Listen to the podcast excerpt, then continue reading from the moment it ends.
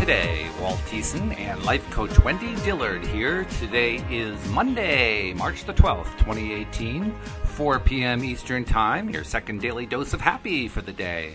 And we are into a new week. We uh, we get excited about Mondays around here because we're a little bit wacky. But that's what happens when you study law of attraction long enough. You start to get wacky and feel good. Wait a minute, Walt. I think we're wacky every day. Don't just leave, leave it to Monday only. but I'm living in the moment, and the moment is Monday. okay, all right. I'll give you that one. You win.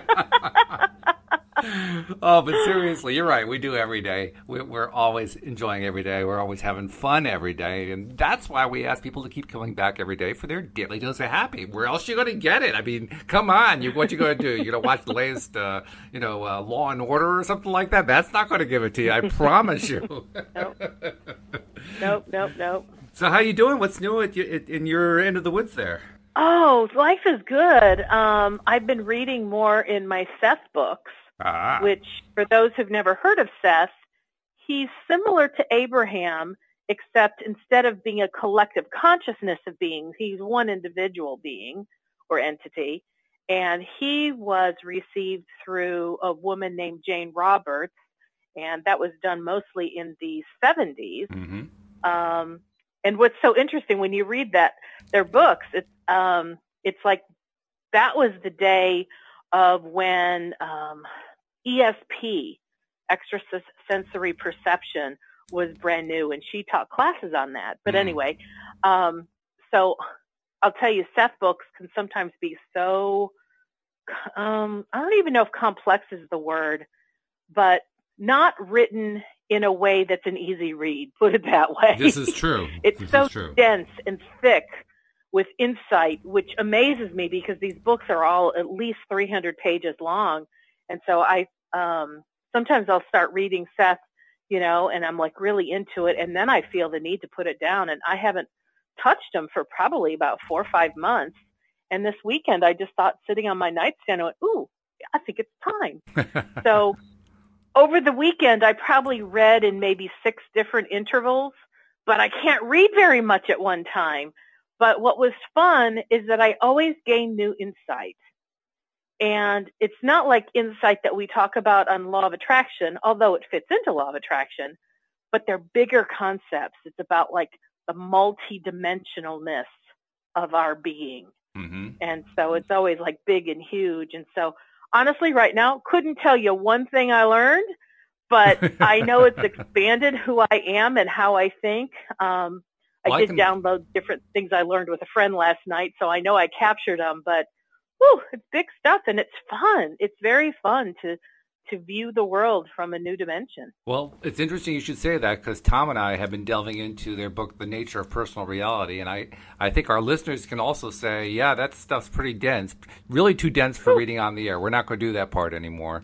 Um, we're going to reduce it to telling their stories and, and maybe doing some synopses of, of the chapters because mm. Tom and I agreed after today's podcast it was way too deep, way way too oh, deep. So was but, today the first day you ever did a Seth book? Uh, last Friday actually was the first day. Today was the okay. second day. We are on chapter two this you know for this morning's podcast.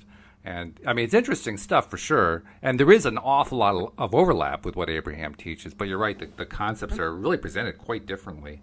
Um, and what I was noticing this morning is that they're presented extremely abstractly. And abstract is hard. I mean, anybody who's gone to college knows how hard abstract is because that's the way college textbooks are written, right? They're all abstract. And I don't know what that means. Help me understand that. Meaning that they're all written in terms of theoretical construct. There's very little in the way of, of um, of here here's my story and, and what I did in my life. It's more like, well, you have to understand how the structure works and, and the widget is connected mm-hmm. to the thong and blah, blah, blah, you know, it's like, what the heck are you talking about? okay, well now I have a new word. It's an abstract. And and now it's fun because I can say, oh, Seth books are just much more difficult for me to read because they're written in the form of being an abstract. they're abstract, yeah. Abstraction is difficult. Hey, anybody who's seen abstract painting knows how difficult abstract can be. let me tell you. so, I mean, personally, I never oh. really fell for the whole idea of an ear being larger than the head. But what the heck, you know? but you know what? I will share this one concept because it's something. I think I'm on my third book, and I did read the one that you and Tom are, are working on. Mm-hmm. Um, and I know that lots of times there's overlaps from one book to another. Hmm. And I know that in the other two that I read, I got this idea, but it was, for whatever reason, it was hard for me to like really hold on to. But now I kind of get it. And so one of the, and I think it's fascinating that, and I, part of what I know from just psychological development, you know, from science, you know, um, I have an understanding that like our conscious brain is not fully formatted or, or not listen to me talking like a computer geek. It's not fully formed. I think you need to do a reboot, Um, Wendy. ter- yeah. Anyway, our conscious mind is not ready to roll just because we're born. And it usually takes until we're about 18-ish um, for our conscious mind to be fully developed where our logical mind is there and where we can think in terms of rationale and logic and all that kind of stuff. Well, okay, that I've always understood.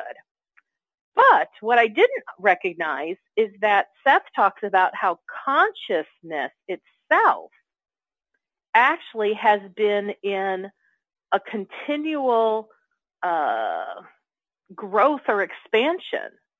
And so who human beings have been in terms of consciousness has not always been what we know today. Mm. As a matter of fact, I remember, I think it's in the book you're reading, they talk about how, um, like the ego apparently at once upon a time didn't exist.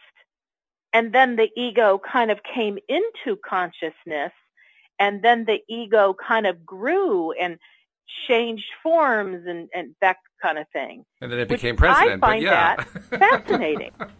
Uh, I'm sorry, what did you say? Well, and, then, and then it became president. however you want to look at it. But it's kind of like Seth talks with such big, um, expanded view of us as eternalness and eternal beingness.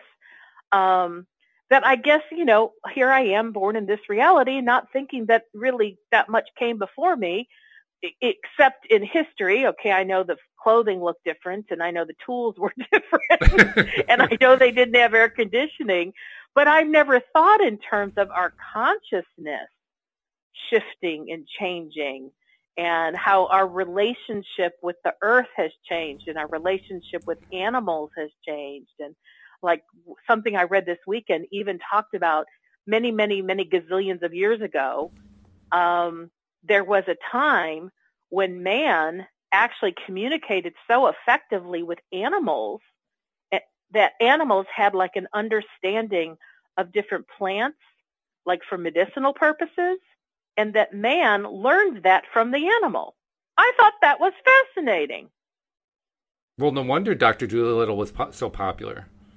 I mean, There you he, go. he, he learned all this stuff by talking to the animals. I, I get it. Could have been. There you go. And then he and they he even talked about like all the gods we've ever heard about, the man like the man animal gods and the sun gods and mermaids and all these things that we think of as like myths or giants or um, uh, small people. Apparently, in different parts of civilization, all of those things existed. All of those beings existed. But as time moved forward, it's kind of like uh, people would talk about it with their children and their children's children, but now those things were now extinct. So there was no, in a way, proof. And so it became myth. But I think it's fascinating that those myths were based on reality hmm on some on some level. And I was like, well, that's pretty cool too. Yeah, this So whole, anyway, this that's whole Seth thing. My is- synopsis of my weekend reading. yeah, no, it's good. And this whole Seth thing is is a little fascinating for a number of reasons. Because first of all, like you say, a lot of what uh, Seth teaches overlaps with Abraham considerably. Um, I did. I have noticed one thing so far after just two chapters that seems to be an interesting little discrepancy, in that Abraham tells us that when we are asleep, we're not attracting anything. But Seth suggests that we're involved in all kinds of alternative cultures and so forth, and the law of attraction applies everywhere. So I presume that means it is in action. So which is it? Is it in action or not in action when we're asleep? I don't know. Well, I will say this: that something I heard Abraham say lately, which really kind of put what you're talking about in balance, is a workshop participant asked Abraham a very pointed question, kind of like, when I when I die, because I'm a human, when I die and I return, will I come back as a human? The answer was yes. So my dog, when my dog dies, will my dog come back as a dog? Abraham said yes. And then the man said, is it ever possible, or, or is it ever possible for a human to come back as something else, as a non-human? And Abraham said yes. And then Abraham went on to say, when you're, you, the human, are asking the question, we always say yes. And if the dog was asking the question, we'd always say yes. And the reason we do that is because so many have a hard time believing it's even possible for us to be such multidimensional beings that we only, it's kind of like they only limit their conversation to that which they um, presume that the room can handle hearing. Hmm. And they talked about how we are multidimensional beings, and there's a part of us that's involved in all sorts of things at at the very same time. But that's kind of like sometimes beyond what most humans can even handle. Okay. And so, what I found fascinating about their explanation, one, yes, the content was fascinating, but what I found fascinating was where I would tend to think well, Abraham, in the past you said X, Y, Z. I took that very literal. And now I'm recognizing, okay, it may not be literal. It may just be what that person could handle hearing at that moment. Which is actually a little problematic when you think about it, because now you have to know how to filter for whoever asked the question. A little bit. Yeah. Yeah. And, and but I have heard them say many times, we answered this for the person who was sitting in the hot seat. Yeah. And like a person in the hot seat, I was listening to something last week, and the person in the hot seat said, well, but what about, you know, one of your practices in Ask and It Is Given, uh, the such and such process? And I said, yes, that's a good process, but not for you. Oh. And the person's like, but why not? And they said, because you're not in that emotion, uh, in that vibrational set point where that particular process would help move the needle for you. Ah. What you need is one of these other things mm-hmm. that are based on where your vibration is at this moment. Which, to be fair, they actually spelled out in Ask and It Is Given, because each one of those processes tells you, well, you want to be within this range in order to use this particular process. Right. Yeah. But, you know, if you haven't even learned how to decipher where you are on the emotional guidance scale, right? Because you haven't learned how to really tap into what do you feel, then it's hard to even follow their prescriptive uh, processes. Like this one is good if you're at this point, and this one is good if you're at this point. Because if you can't figure out what point you're at, it's real. So then there's the catch-all meditation. Mm. That's the one that works for everything, no matter what level you're at. True enough. True enough. Well, we're going to be continuing looking at the book, The Law of Attraction, The Basics of the Teachings of Abraham, and we're in the last six pages of part two. Um, so we're definitely going to get to that. Before we do, though, I want to climb down one more rabbit hole, if you don't mind. Because uh, the, the oh, whole topic of Seth. I love rabbit holes. I know you do. That's why I figured I'd bring it up. but uh, regarding Seth, Seth brought up something that Abraham has kind of hinted at too, and I've Louise and I were trying to get our minds around this, get our heads around it um, last night actually in conversation. And that is the idea that everything, including like rocks, have points of consciousness.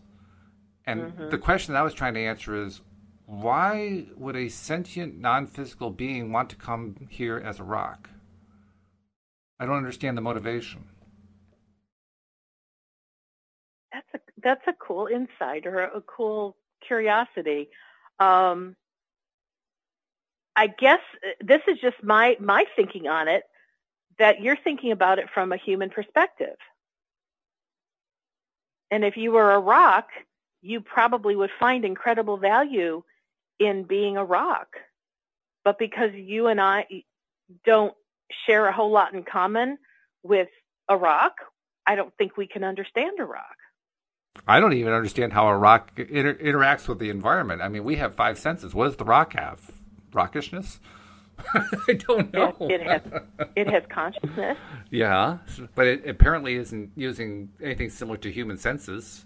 So is it just using like you know universal vibration? What's it doing? I don't know.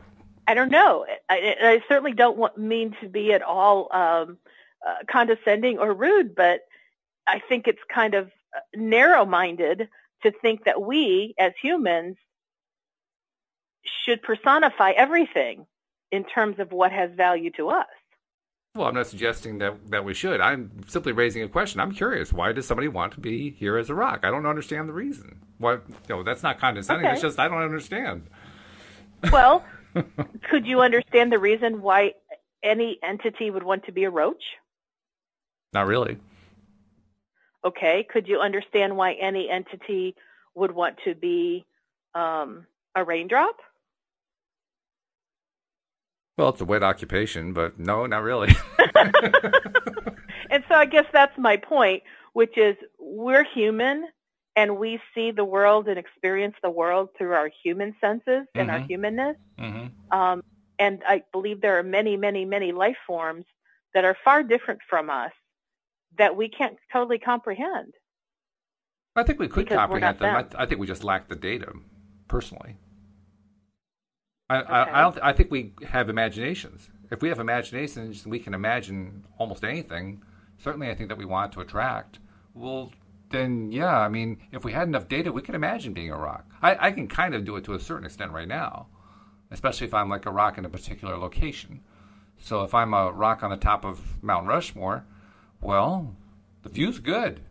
You know, so if I have some way of, of, of you know perceiving but the view, that's a, that's have eyes, thing. then what good is the view? Well, that's why I'm asking. I wonder if there is something that, that it has. Just playing, maybe it just enjoys it vibrationally, you know, or may, maybe it just waits for a nearby animal to come by and then it hooks on the animal and say, "Okay, let's see what's going on around here." I don't know. All I'm saying is it, it, that that's about as far as I know how to go in terms of imagining it. But if I had well, more data, then I could probably imagine more. Now, I don't know if what I'm going to say will help to even suffice at all what you're asking, but one of the paragraphs I recall reading yesterday had to do with dolphins ah. and how, you know, it's like we in humandom have come to the science of understanding like that dolphins are very intelligent and that they have very unique communication skills. Mm-hmm. Um, but what Seth elaborated on was how dolphins uh, have like more, almost more intelligence than humans. And as a characteristic, they are incredibly loyal and fam- family centric and incredibly helpful.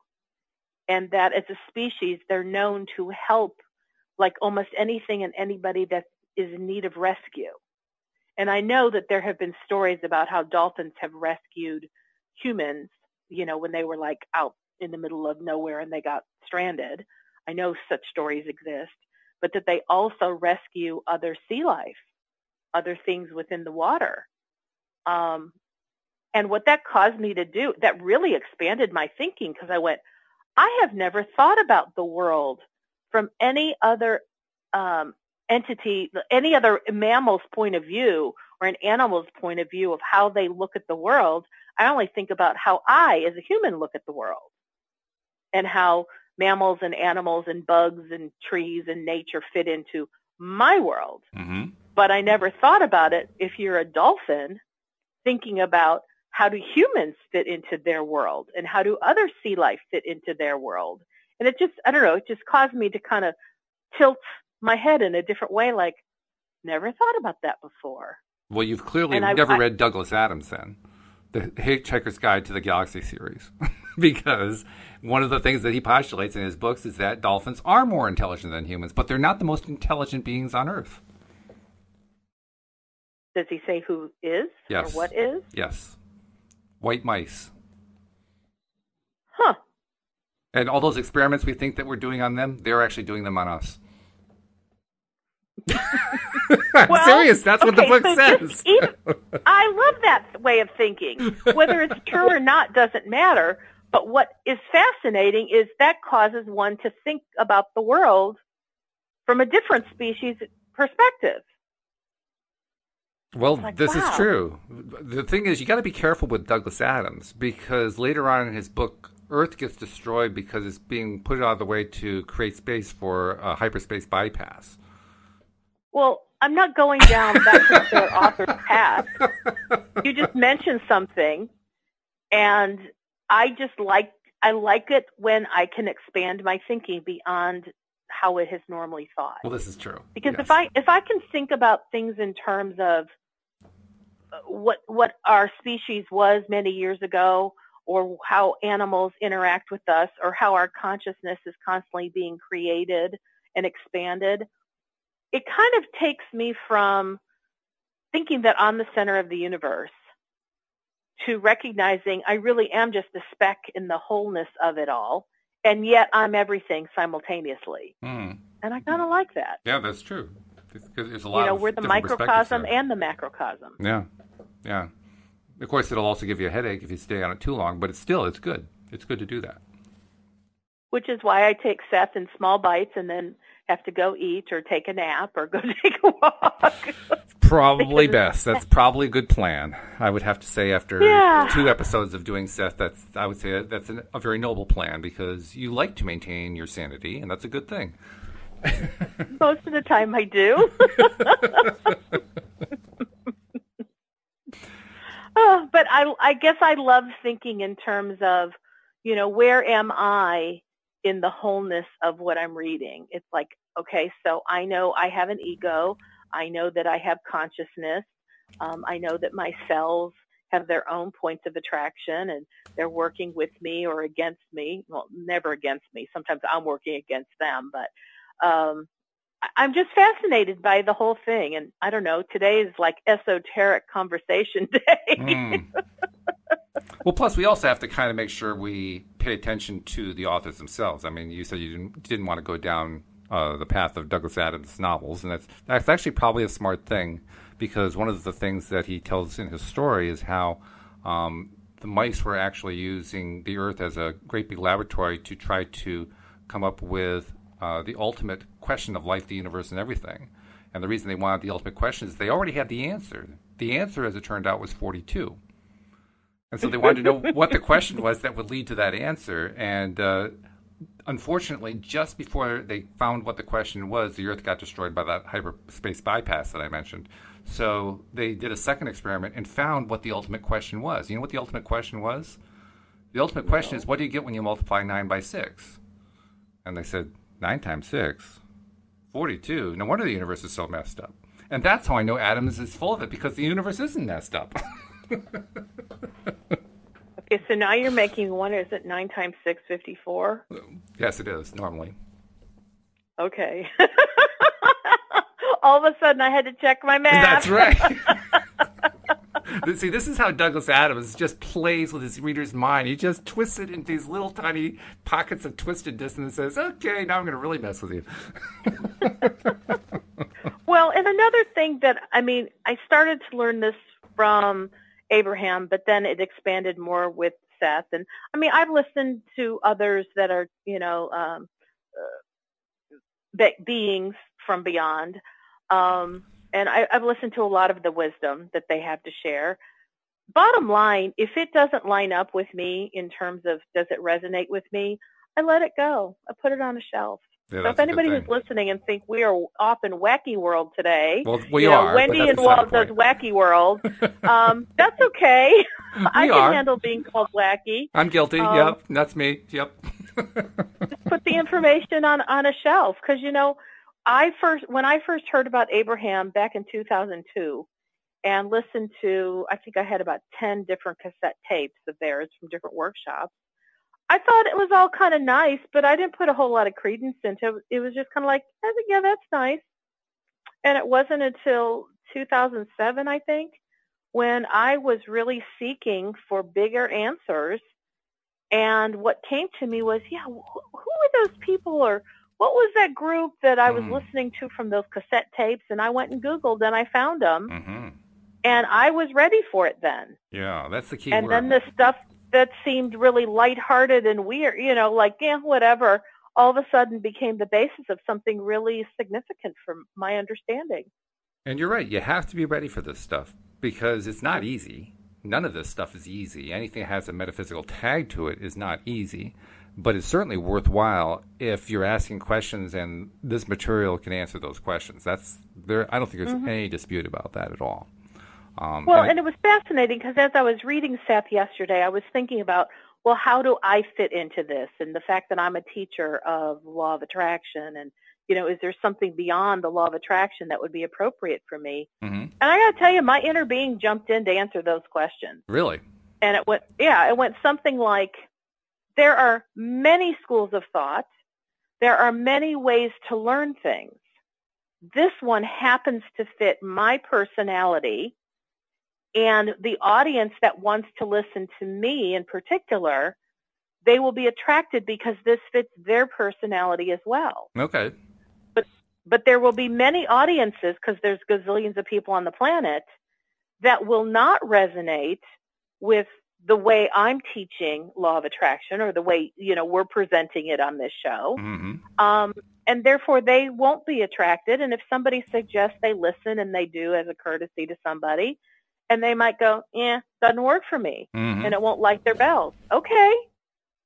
You know, but I was thinking about many other modalities and other thought processes that I have um, come across in my life experience that once upon a time I was curious, I was interested, I learned it, and then when it's over, I went, yeah, doesn't feel like something I want to continue with hmm glad I experienced it. Glad I was open to learning about it because it definitely gives me a, a point of commonality when I run into someone else.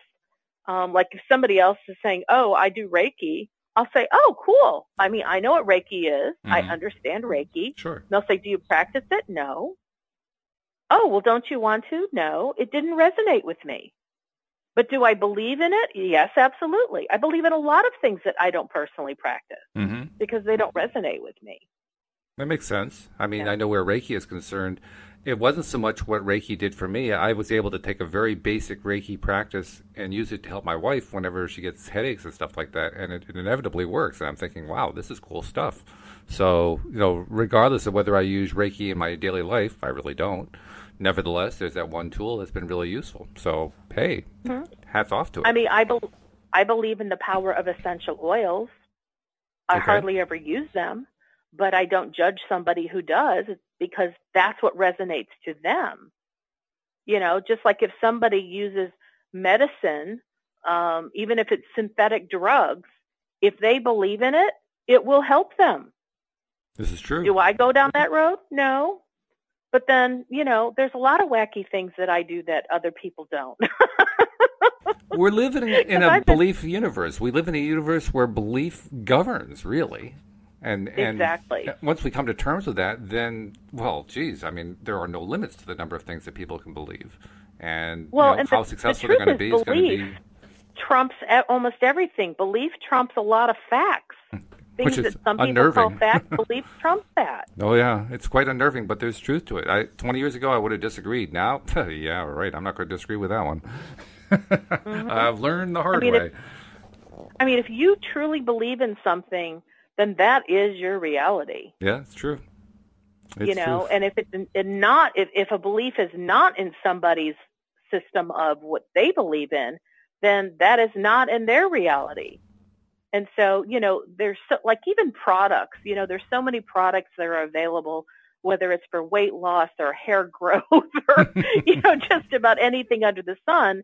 You know, the hair growth people, you know, uh, whether it's Rogaine, Rogaine or Men's Health Hair Club, what, Hair Club for Men, whatever it is, Mhm. it's like they every one of these products is going to have a plethora of testimonials, Sure.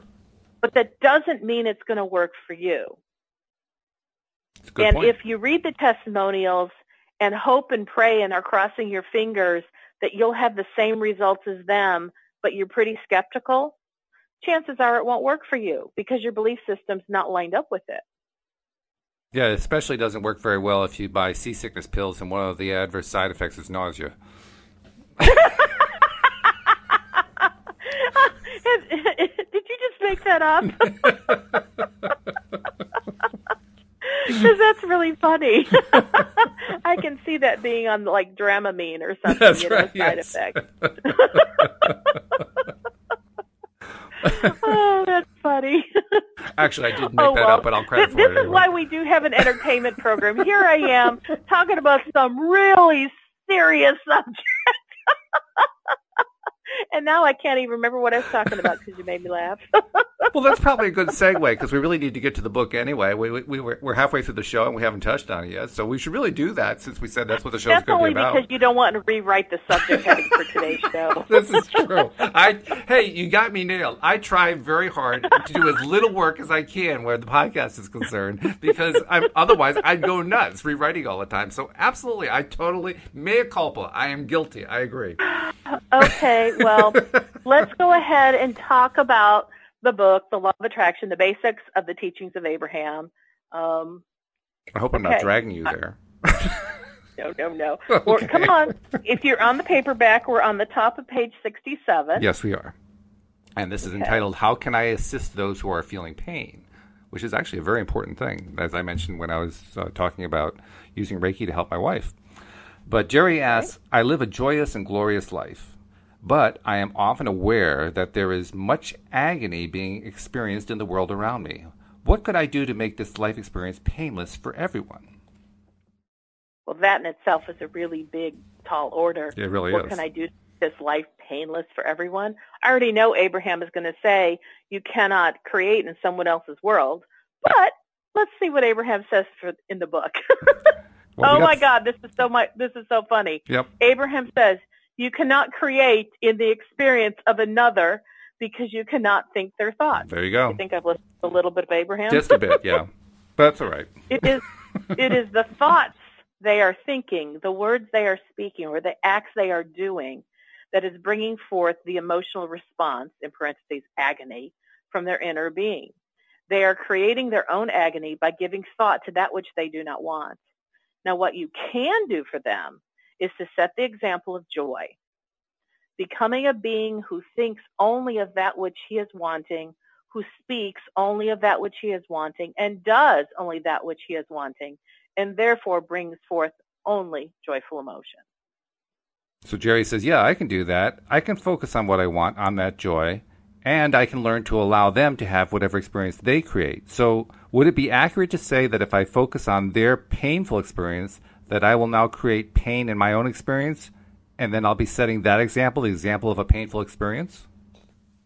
And Abraham said, Well, let us say that someone is in pain, comes to you, it comes into your experience, and as you see them in their painful situation, a desire wells up inside of you that they find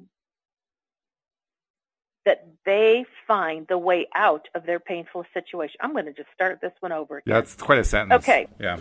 I know. So Abraham says, let us say that someone in pain comes into your experience, and as you see them in their painful experience, a desire wells up inside of you that they find the way out of their painful situation. So their pain only brushed up slightly, brushed, only brushed you slightly as you quickly identified your desire for the joyful solution. Phew, that was Yeah. a lot of blah, blah, blah. That's they don't always talk the same way we do. No, not at all. Okay. So then they said, if you then return your undivided attention to their successful resolution of their painful situation, you would feel no real pain and you could be the catalyst to inspire an actual solution for them. That is an example of what true upliftment is. However, if you only focus upon their pain or upon the situation that has caused it, you will activate within yourself the vibration that matches that, and you will also begin to feel pain as you then begin the attraction of what of which you do not want. So, in other words, as usual, Abraham takes a relatively simple answer and makes it very complex. But bottom line is yes, but with, with provisos. That's basically what the answer is. well, I think the the key thing, the key turnaround they were saying was kind of in the upper part. Um, let's see. So then a desire wells up inside of you that they. So in other words, you're thinking this, and all of a sudden, what comes to mind is that you're able to see how they can find a way out of their painful situation. So their pain only brushed you slightly as you quickly identified your desire for their joyful solution. Mm-hmm. So what I think I get from that is so you have somebody show up in your life experience and let's say they're not doing well and what they have the flu and they're talking about all their symptoms. And so ever so slightly in the that first moment they're talking about their stuff, you brush up against it slightly in Abraham's words. But then if you kind of pivot your thinking almost immediately to finding yourself seeing in your own mind's eye how the flu is turning around for them and, and how the flu has caused them to take a couple days off of work, which they totally needed because they needed some R&R and how, you know, as they're getting this R&R, they're feeling better, they're feeling stronger, they're reading law of attraction books, and they're starting to feel empowered. And so if here I am the one experiencing the person with the flu and I start having that imagination in my mind, then I can see how that could help one, me feel better mm-hmm. and not take on their stuff. But if they're open, they can actually start to receive energetically my imagination mm-hmm. for them to be well and feeling good. So it's a win-win, really. Yeah, I mean, is that kind of what you take from what they said? Yeah, I think so. Um, the the main thrust of it is yes, it can be a painful experience for you, or yes, it doesn't have to be a painful experience for you. It just depends on how much time you spend on the painful side of it. Mainly, you just want to get over to that joyful side so that you can have a positive influence on them that way. And ultimately, well, I think that's the truth. And I do know that if if somebody comes up to you and starts talking about something that you don't like to listen to, um, like I'll use politics for an example, because um, I have a number of people that used to love to talk politics with me, and just just the thought of politics, you know, they just can mention anything, and something inside me begins to cringe. Mm-hmm. Um, and so I keep myself away from people who talk politics. Uh, for, for the most part, I hardly have any. You, you probably talk politics more than anybody with me, and you hardly ever talk about it because you're only telling me how you don't want to talk about it. Pretty much, yes. um, but if because I've set my environment where I don't have people talking politically around me, then my world feels pretty comfortable. Mm-hmm. But what happens is, let's say I go to the grocery store and I'm standing in line and I hear two people behind me and they're talking politics. Well, I can't always control my environment. And, and yet, in a way, who I am, I've done a pretty good job of trying to, you know, keep all those political people who want to talk about that out of my space. But, you know, life is what life is. And if I'm in the grocery store and I hear people talking about it and I start to feel that, I'd, what that tells me is all I really did was changed my environment outside of me, but I didn't clean up my in, inside environment. True. Because it takes nothing but somebody talking about politics to reactivate my loathing of the conversations of politics. True, yeah. And so when I find myself in situations like that, it reminds me, oh, one, I did a good job of cleaning up my environment outside of me, but two, I neglected completely cleaning up the internal environment. Exactly. Yep. And then I know because I have something in my life that's something similar to that where I'm like, huh, I thought I didn't wasn't having to deal with this anymore because I thought it was done out of my life. But man, something like just breezed up against me, and I went off like a short fused explosion, and I went, well, that was reactivated pretty darn easily. So I'm like, I got to own that one and find out what it is inside of me and what what what is keeping it active because honestly in the moment it shocked me that my short fuse went off. It shocked me because I didn't know it was still there.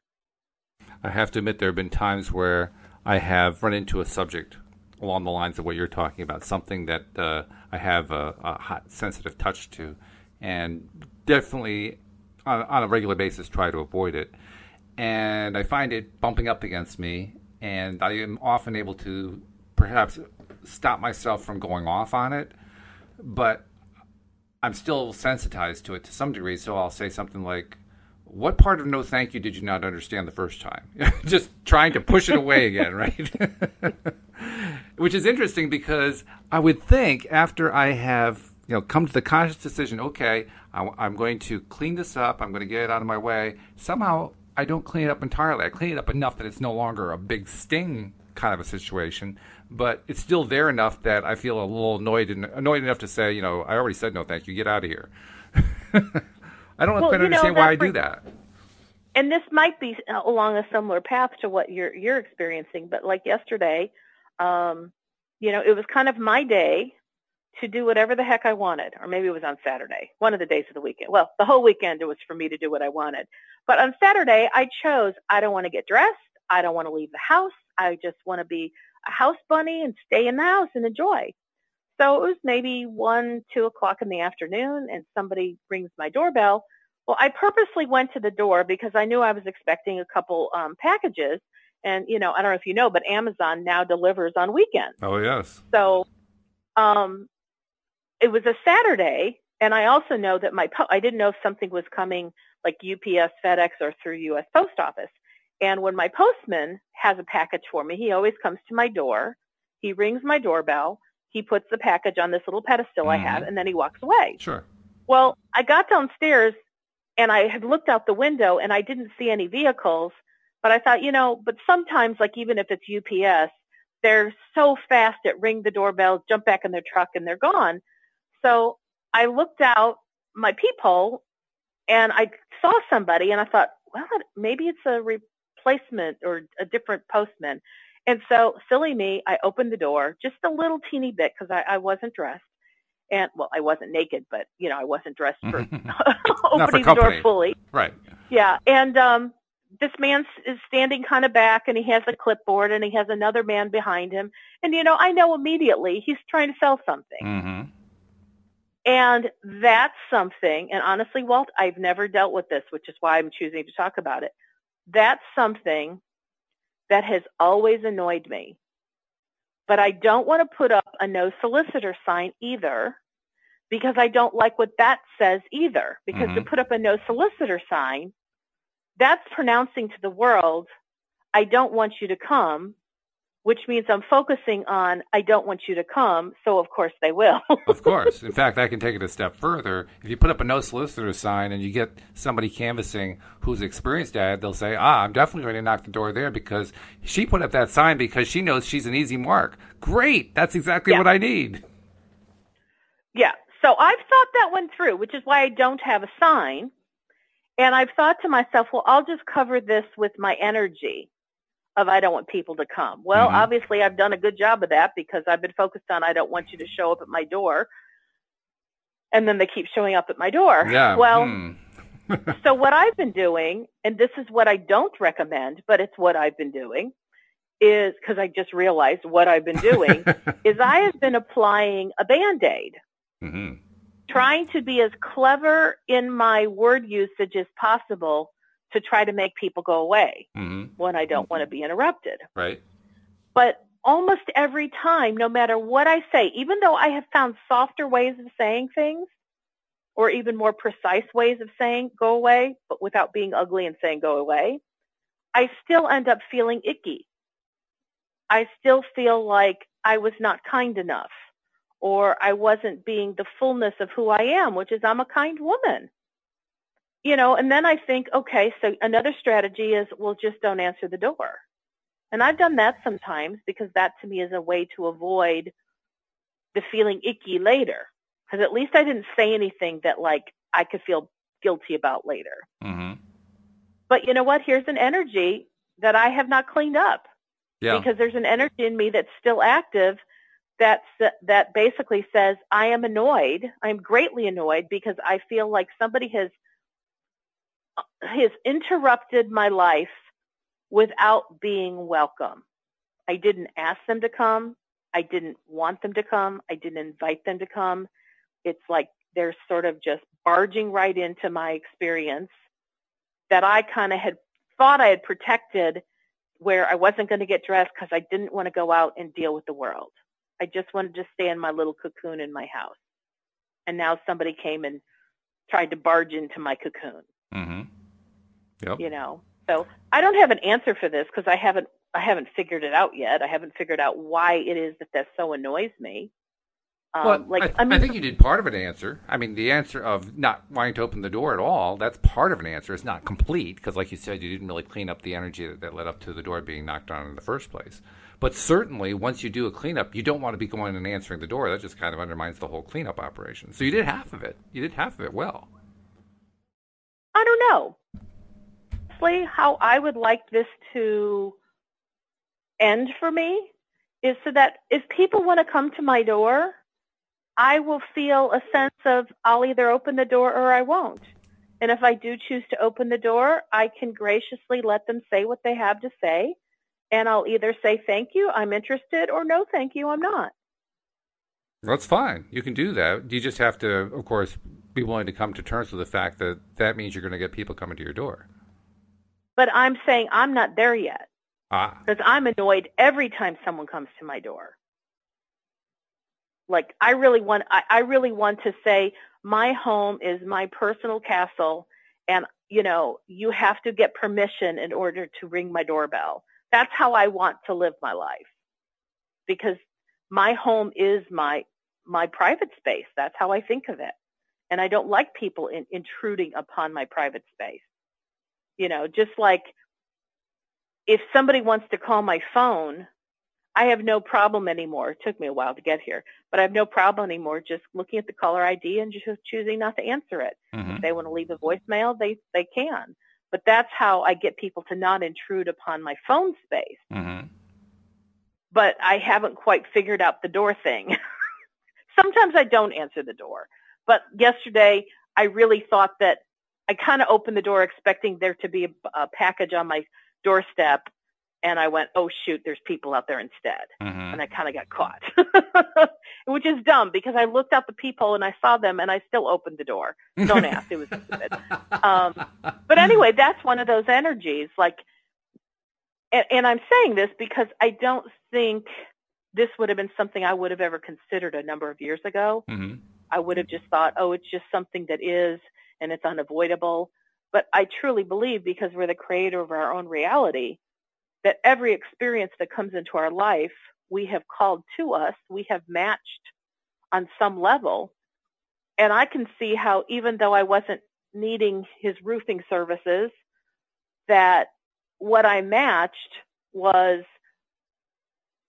this is something I don't want, but I'm focusing on that which I don't want. And so that's how I called it to myself but I have an appreciation for it because it has brought to my attention that here's an energy that I have not cleaned up and it's way too easily activated for me to have a short fuse and it, for me to get aggravated by. Mm-hmm. And I don't want to have, have that in my life. You know, I don't want to be aggravated by something this trivial. Mm. You know, and that's the reason I'm talking about it. It's trivial and yet at the same time, every time this trivial thing comes into my life, it causes aggravation that lasts for, you know, X amount of minutes. And I don't want to even waste X amount of minutes on not feeling joyful if mm-hmm. I can mm-hmm. help it, and I can. Sure. Yeah. No, so that makes sense. I'll let to work on this one. Well, you know, as you were describing that, I was thinking to myself, so what strategy do I use with people coming to the, to the door? And as I framed the question, I realized I have an advantage that most people don't have. I stand six feet eight inches tall. All I have to do is open the door, and whoever's there takes a step back. the, the entire dynamic instantly changes just because I'm standing in the door frame. So I don't really have to worry about it too much. It's pretty easy from that point on. I don't know what the strategy would be if I didn't have that advantage. I'm Well, I'm sure I'd come up with one, but I don't know the- what it would be. like the world of Tony Robbins is very strategy oriented. Much of the personal development um, gurus are very strategy oriented. Do this, then this, then this. And what I've found when I started to really understand how to utilize the law of attraction is that strategy should never be, at least for me, my first step cleaning up the energy is my first step. And then strategy can come later. Oh yeah, absolutely. I agree with you. In fact, th- that first step is I would describe it as essential. Um, so if I ask myself, what's my mindset where the energy is concerned? What, what's my mindset as I'm going to the door? The energy is usually let's see, what is it? It's one of two kinds, really. It's either I'm annoyed and I'm going to let my height just drive them away, which actually feels a little bit good in a weird way. or or I'm I'm willing to accept that they're there and because I'm willing to accept that they're there and I'm willing to talk to them. Well, actually, there's a third one. I can just do like you said. I could just kind of ignore the, that they're knocking on the door and go off and do something else, and I'm fine with that. I actually have done that on occasions. Um, but if I'm willing to answer the door, you know what my first thing is when I'm answering the door? I'm re- I'm remembering my height again. So the first thing I'm doing is I'm looking I'm looking at them and learning to smile as quickly as possible to put them at ease. So you're right. The mindset has to come first, and I think really all you have all you have to do is do the same thing that you do with with phone calls. You already have a mindset for the phone calls. You just need a mindset for the door. So as you're talking, here's what's kind of developing in my, in my thought process. As I asked myself, why, especially because I just, I said, I looked out the peephole, I saw two men standing out there. Now I processed this information very quickly. And because I still had it on my mind that I was looking for a package, I still opened the door. I asked myself, why, Wendy, if you knew that there were two men out there and they weren't holding a package, why did you open the door? And the response is because I was curious. And I went, really? What were you curious about? And I'm like, I don't know. But the, where my thoughts went to next was, I don't like to miss out on an opportunity. So it's like, what if there was somebody out there giving away $50 million bills? well, I'd want to check the I'm bill the because one- there's something wrong with the bill. I'd but- be the one- and the door would have been closed because I wouldn't have looked at it. yeah, true. you know? And so while you were talking, I'm like, really? Are you really af- that afraid that you're going to miss out on an opportunity? And here's, this is an interesting thing because I've been working with the subject of missing out on opportunities lately. Um, I'll give you a wonderful example. So like, I haven't talked about Project X today. Well, now I I'm going to wondered if pop we it were in. going there. Yeah. So- So, you know, Project X is out there. It's, it's exciting. I feel the expansion of it, the knowingness of it, and it's all good. Um, and I know it's going to come in terms of an opportunity or many opportunities will avail themselves to me. And I've been asking the question, like, so like when the phone rings, I've been answering almost every phone call because I never know if the opportunity is going to come through the phone mm. or what if the opportunity comes on the door Mhm. or what if it comes through my email? Just like your an opportunity to do this show with you came through an email. Mhm. So looking at that, it's like I don't want to say no to opportunities. I want to be open to whatever is presented.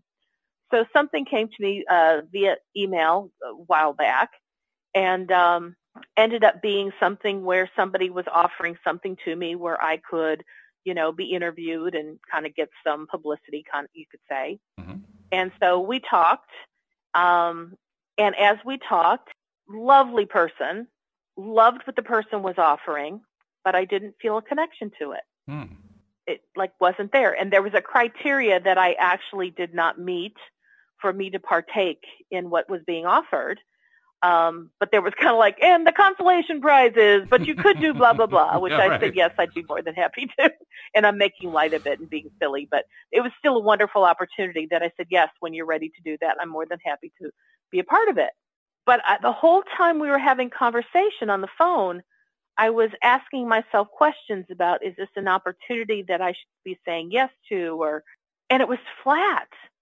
inside of me, it just felt flat. Mhm. Even when I was received the email a while back, it felt flat. And so yesterday, after you know, like I was really thinking this through, I went, "Hmm, what is? There's something about this that's significant for me. What is it I'm wanting? To, I'm needing to learn or know or recognize that I'm not quite ca- catching." And then I got it. It's like this was so flat in my experience, so non-exciting that it wasn't that would not be something the law of attraction would bring to me as, as something that's going to be my project x because project x is all about passion and excitement Mm-hmm. Sure. and this opportunity was anything but it was nice just like my job i like my job i'm not passionate about my job but i like my job and i'm good at my job and this fell in one of those categories i could do a good job here Mm-hmm.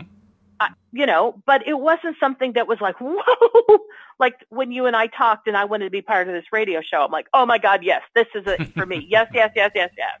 And what yesterday's experience showed me is I won't miss out the, I won't miss an opportunity that law of attraction is handing to me. I'll know it when I see it. Yes, that's right. I'll know it That's when it. I see it. Yep. That is the key. Go ahead. I was just going to say that is the key. That's the whole point. When you understand that it's going to, you- you're not going to miss it, then you don't have to worry about what's behind the door. You don't have to worry about what's in the box where Carol Merrill is now standing. It's just not even relevant. Well, because I was asking some specific questions yesterday. Why is it that I felt compelled to at least not delete that email? hmm Because oftentimes I'll go through all the junk email that comes to me and I'll hear delete, delete, delete. And I know my inner being is guiding me so as not to waste my time. And I delete a whole bunch of stuff. And then the stuff that doesn't get deleted, it's because that's the stuff that really, there's something in it for me to learn. I mean, sometimes it's, have you ever gotten a link for somebody sends you a YouTube and you listen to that YouTube clip and then it, it's on auto and then it's like three, three deep into it. That's when I go, that's the one I was supposed to hear today. That's the one that rings the bell hmm Okay. you know, and so, okay, how did that come to me? Because someone sent me a link and I listened to it and then I was nowhere near it to turn it off and it kept going and going. I don't miss anything. If I, if something's meant for me to see, hear, taste, tell, smell, blah, whatever, I'm going to get it. And so what I, what I learned the other, over this weekend when I talked to this lovely lady was even though that was not a match for me at this particular time, I was at least it was it, it was important to me because I didn't delete it. Mhm. And why? Because it was helping to teach me that I can't miss something. That's good. That's very good. And so, okay, maybe I can now take that into I'm going to dwell on this when it comes to the door. Can I be okay with just not answering the door when I don't want to answer the door without the fear of missing something? Because if I'm supposed to answer the door, I'll bet that day I'll have my clothes on, my makeup on, and I'll answer the door with a sense of, hello, would you like to come in? you know what? I think you have it nailed. I think that's so. it right there. Well, y'all just got to hear me. That's what processing is for Wendy. That's exactly how it looks because that's how I do it. Speaking of processing, I got about uh, we we have less than a minute left, so I'll have to be quick.